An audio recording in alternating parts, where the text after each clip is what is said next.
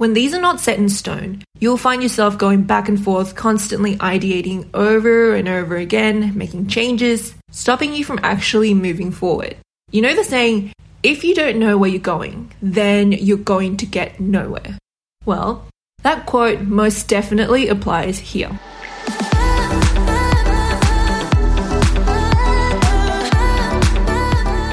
Welcome to Metaverse Marketing Mastery. I'm your host, Judha. As a marketing strategist and community builder in the Web3 space, I wanted to share my knowledge and methods with you. If you're an overwhelmed project founder and don't know where to start with building a community, then this podcast is for you. Let's get building. Hey, friend, it's Judha here. In today's episode, we're going to be talking about the three main phases of an NFT project plan. I've been doing quite a few polls actually on TikTok recently to understand further about what it is you want to hear from me and how I can best help you in your current circumstance right now. I put two options in my polls. Option one, I asked if you wanted to learn how to grow an audience in Web3 for a personal brand that you can later monetize, or so you can more easily funnel your audience into community later on in the form of an NFT launch. In option two, I asked if you wanted to know exactly what was involved in an NFT project launch. Option two got the majority of the votes each time, which is funny. Very funny, actually. I mean, the votes weren't surprising, but it was funny because when I would talk to some of you guys directly in DMs, majority of people, when they didn't have projects, would simply say to me that they're not going to be doing a project or that they're not interested. So I did some digging I had a lot of conversations and also had to think back to what it was like when I first stumbled across the Web3 space. The jargon, the technicalities, the oversupply of information everywhere. And you know where that left me? Drowning in overwhelm. and I realized that you might be feeling some of that weight and confusion as well. I used to have to take a step back every day and mentally remind myself to focus on a single task at hand and take things a step at a time. So, all in all, I'm hoping I can make it a little easier for you today by taking you through the three major components to a successful NFT project launch. Now, before I begin, I created an NFT launch checklist with the components I'm going to walk you through, plus more, so you can download that in the show notes so you can make sure you're completing each of the major steps and making moves towards your launch. So let's dive in. The first part or phase we're going to focus on is the conceptualization phase. This is often disregarded and thought of not as a step that requires any kind of thorough planning, but it's actually a major, major component. A good concept will dictate the second and third phase of what is required in an NFT project plan. It will determine whether or not people will understand what you're trying to do with your project, why they should buy it, as well as how they can use it. If you don't have an effective concept, people will have no idea what they're getting into, as your project messaging will not be communicated properly.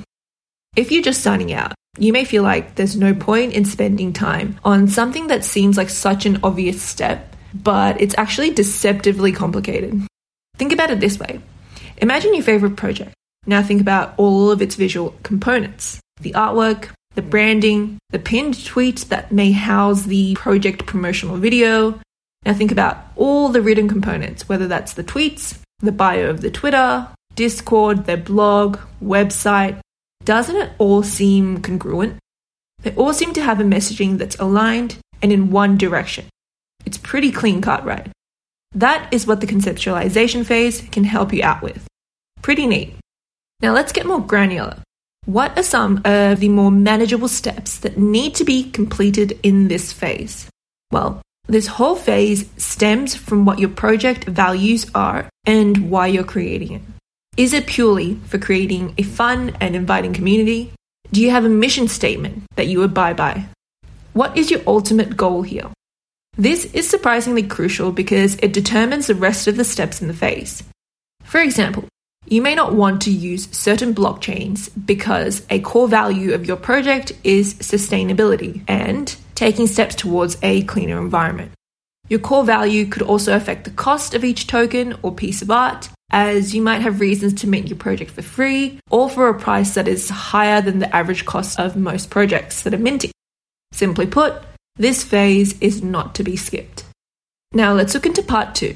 This is the implementation phase. Everything you've ideated on, it's time to put it into action. This is a part that you may be tempted to get straight into. What you'll find is that if you do not carefully work through all the steps involved in part one, things can get pretty scrambled and messy when you try to work through this phase. That would be because you haven't set in place the foundations and made final decisions on who your project is for, what your project is about, what your aim is with the project, and why people should join your community.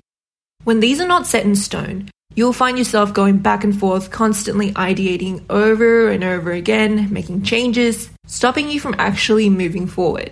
You know the saying, if you don't know where you're going, then you're going to get nowhere. Well, that quote most definitely applies here. So, when your core decisions are concrete, you'll start setting up your Discord, snagging your Twitter handle, creating the artwork, looking at all the different unique properties that your artwork can have. If you're creating a larger project, you would start building out your roadmap, which is essentially your future plans for your project. You can write out the white paper, which is kind of like a business plan, as NFT projects can be thought of similarly to launching a startup. Now, I haven't lost you yet, have I? Because stick with me, because this last part is where a lot of people commonly freak out. This is also when you'll start setting up your smart contract. Now, hold up. Smart contracts are contracts that are smart.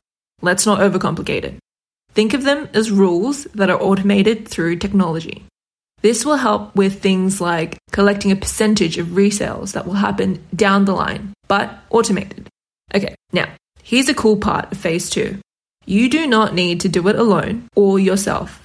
So, if you were confused by some of the things I just mentioned, it's actually alright because you don't have to do it all alone. You can collaborate with people in the space or also outsource some of the work. I'm going to walk you through just the main information you need to know to make better decisions if you do wish to outsource these parts. Now, last but definitely not least, and probably my favorite and most fun part of the process, marketing your NFT project. This is where you're going to start building your project's community. And if you've seen my marketing funnels, you're going to start funneling your most broadest range of audience into your more engaged community, and your most engaged members of your community are the ones that will be purchasing from you and will likely be your raving fans. If you're interested in learning more about how the marketing funnel process works, I go through it in more detail in the previous episode, so you can go have a listen after this one. For this phase, we're going to get the website ready, social media set up, find collaborators and partnerships. This is where we're going to get you on podcasts, get you media attention, etc., etc. Your social media strategy and Discord strategy will go live during this time, and your hard work will finally be ready to be seen. All that implementation you've been doing during phase two will now be ready for public eyes during the second half of this phase, which is the pre mint portion. This will be the most rewarding phase and also where your marketing efforts are going to be the most prominent. You'll finally be able to see some results to boost your confidence and energy levels ready in time for mint day. Now, for the point of keeping the episode relatively succinct, I've gone over the most important three parts with you here and some of the smaller steps involved. But to have a more detailed look at the smaller steps, I've got the NFT launch checklist in the show notes as mentioned previously, for you to download so you can tick off each part that you complete as you go. If you've enjoyed the episode and found this helpful, you can click the follow or plus nine to get more of these episodes straight into your podcast app of choice. Until next time, friend, keep building, keep creating, keep innovating. I'll be catching up with you very, very soon.